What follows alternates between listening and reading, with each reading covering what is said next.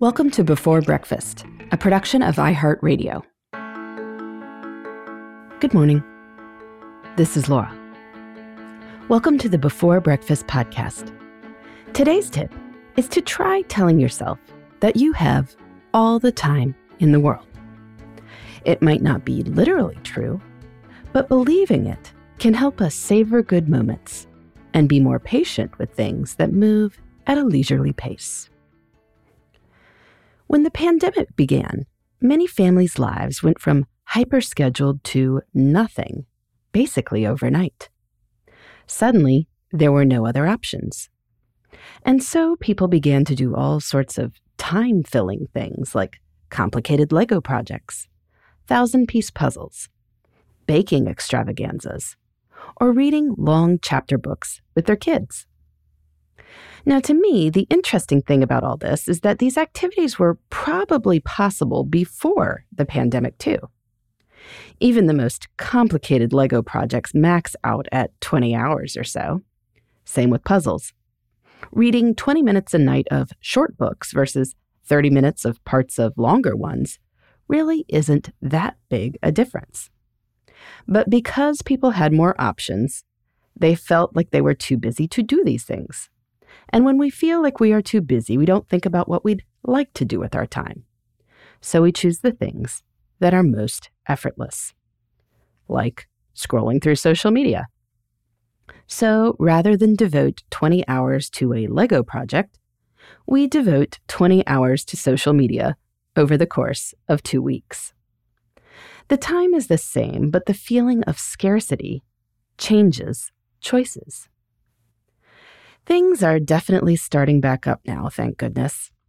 I don't have any illusion that people will learn big lessons from lockdowns. In life, people often claim that everything has changed, but generally, everything doesn't change. But if people would like to make better choices with leisure time in general, it helps to ask this question What would I do if I had all the time in the world? When we feel busy, we limit our choices. When we view time as abundant, we stop setting those arbitrary limits.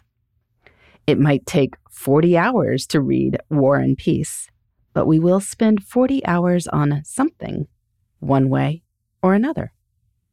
It takes a while to read through the Chronicles of Narnia, but that time will pass anyway. It will be spent on something. The question is just what? So you might try looking at your time through this lens.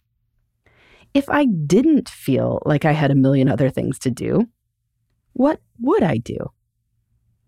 And when you think about this, maybe you'll see that you can make time, even for things that don't seem like they would fit in a busy person's life.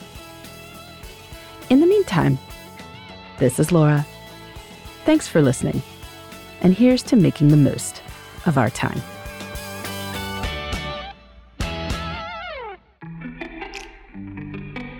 Hey, everybody. I'd love to hear from you. You can send me your tips, your questions, or anything else. Just connect with me on Twitter, Facebook, and Instagram at Before Breakfast Pod. That's B E, the number four, then breakfast P-O-D. You can also shoot me an email at beforebreakfastpodcast at iheartmedia.com. That before breakfast is spelled out with all the letters. Thanks so much. I look forward to staying in touch.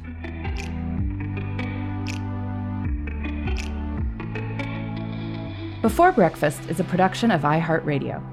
For more podcasts from iHeartRadio, visit the iHeartRadio app, Apple Podcasts, or wherever you listen to your favorite shows.